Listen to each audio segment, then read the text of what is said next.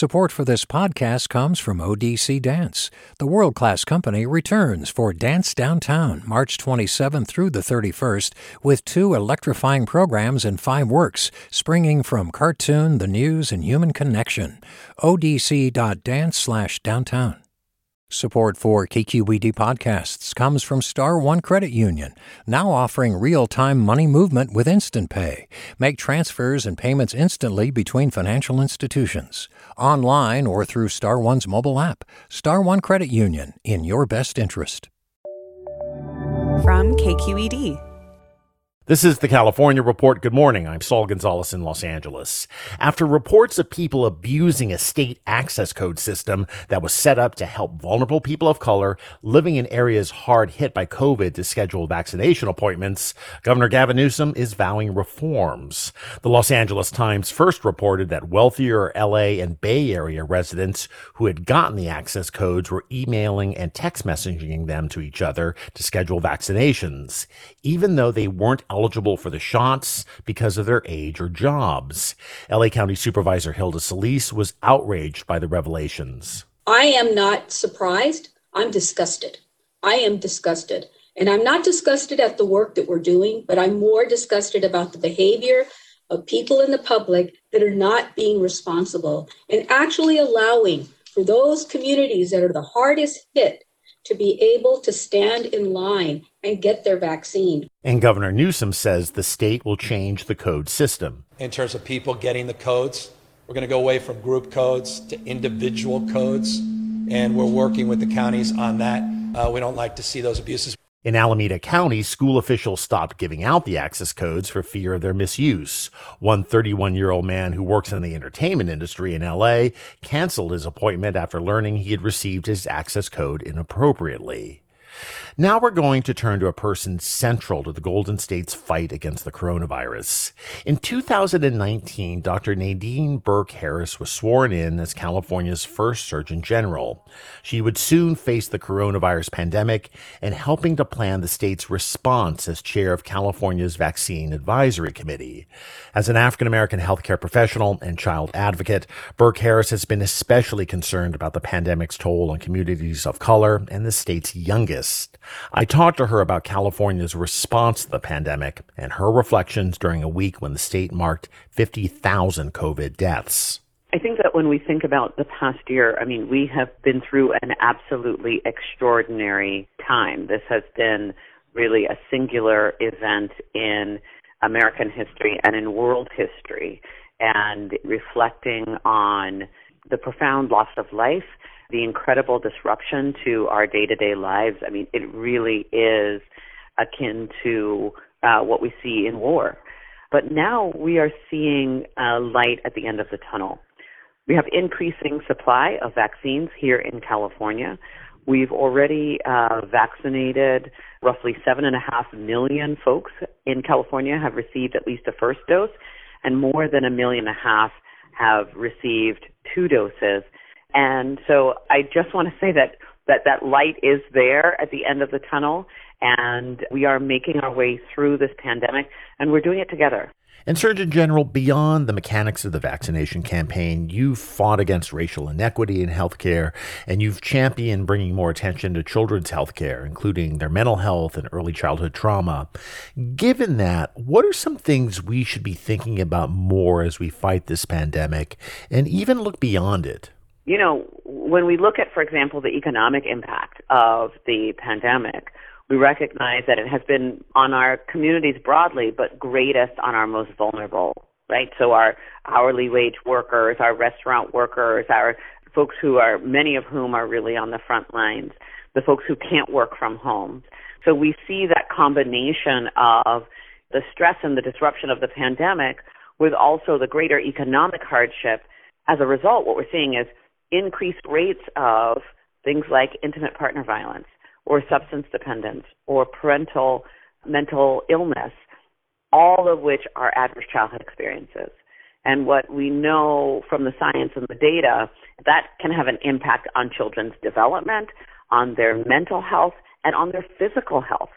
So what we see is that if we do not put the right supports in place, this pandemic can have a profound and long lasting impact on the health and well being of our youngest generation. You're California's very first Surgeon General, and you took this job before the pandemic struck.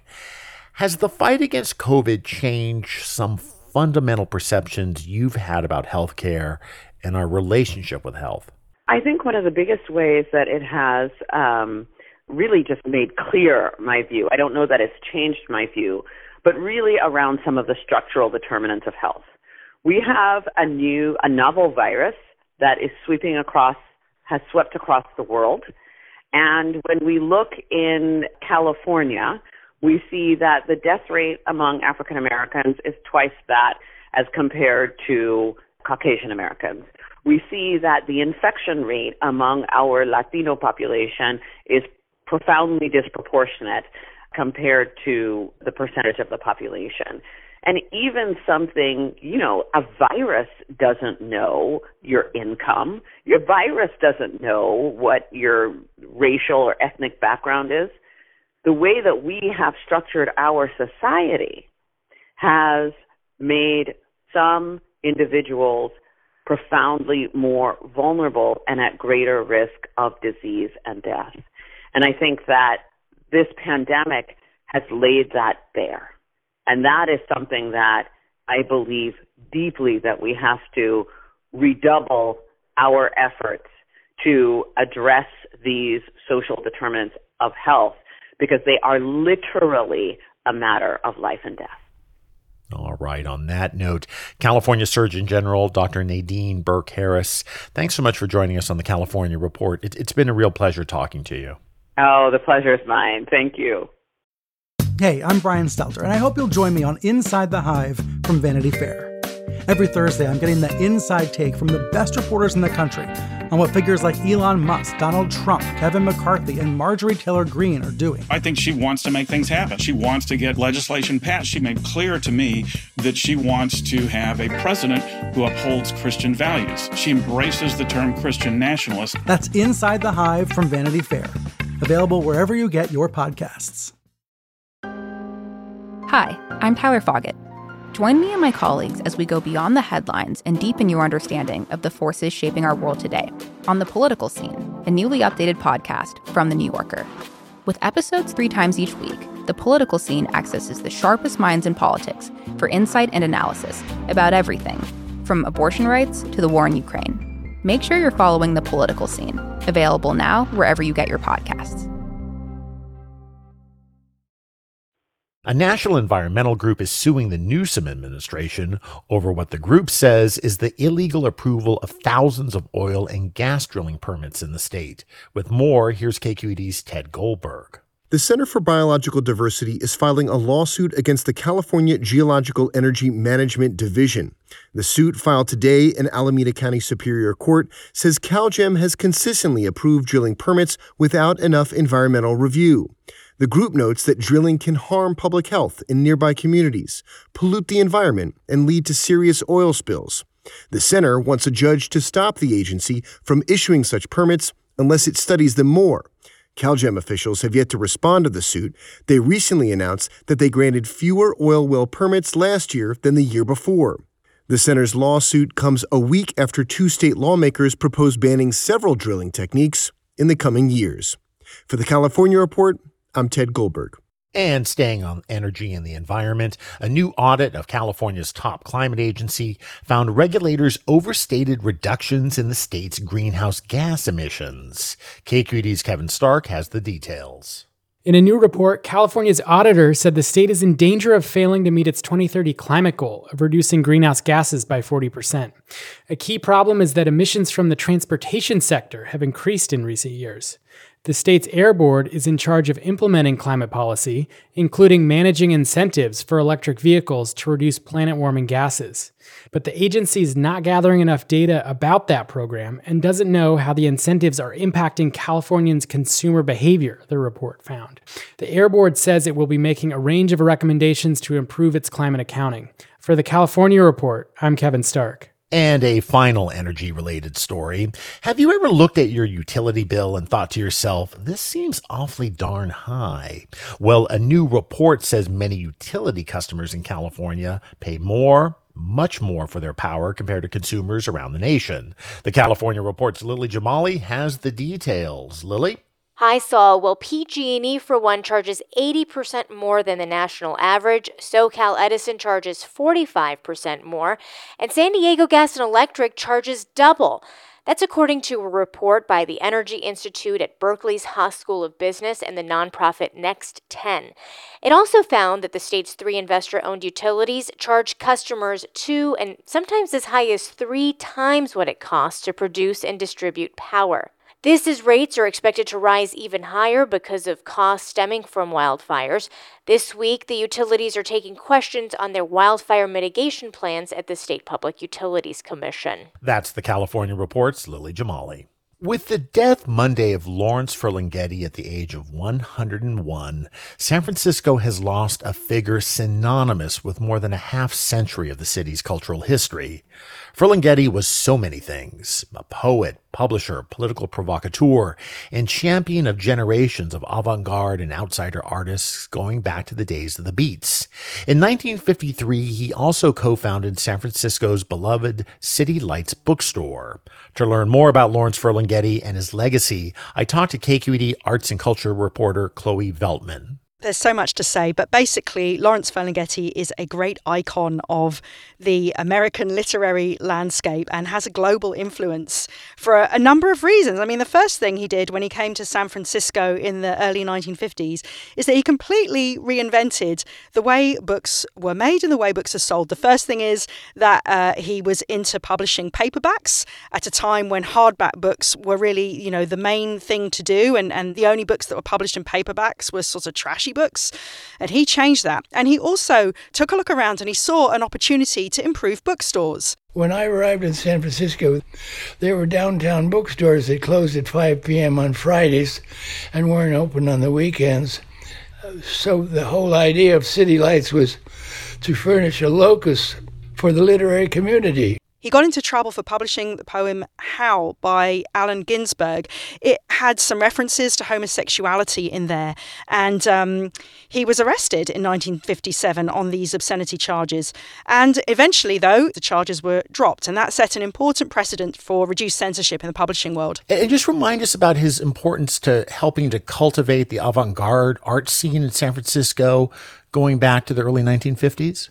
Sure. Well, in addition to making bookstores very much community hangout places, he also was provided a hub for great up and coming literary figures to come and hang out and to share ideas. People like Allen Ginsberg and Jack Kerouac and the Beat Poets. That whole scene bubbled up around Ferlinghetti and the City Lights bookstore, which he opened with uh, Peter Martin in 1953 in uh, North Beach in San Francisco. Do you think that Ferlinghetti kind of is is representative of a kind of San Francisco that's largely vanished, is vanishing? Well, Lawrence Ferlinghetti is very much a critic of fast, onrushing technological development that's inhuman.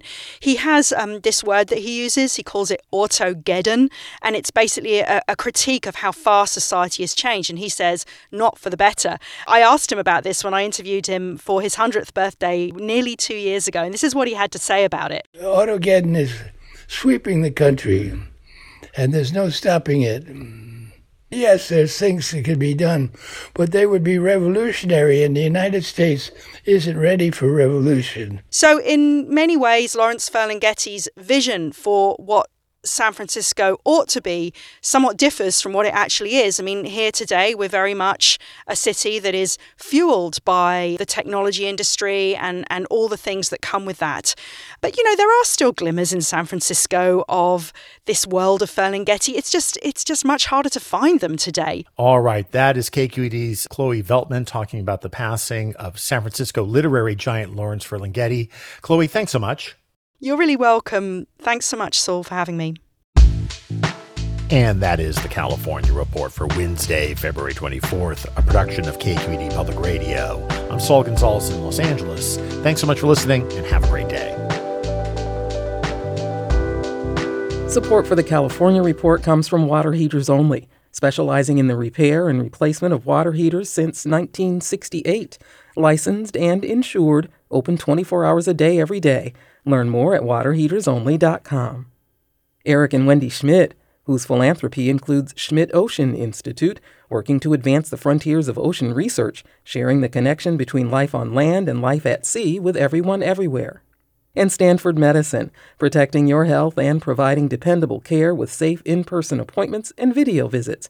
StanfordHealthcare.org slash adapting care. Support for this podcast comes from ODC Dance. The world class company returns for Dance Downtown March 27th through the 31st with two electrifying programs and five works, springing from cartoon, the news, and human connection. ODC.dance slash downtown. Support for KQED podcasts comes from Star One Credit Union, now offering real-time money movement with Instant Pay.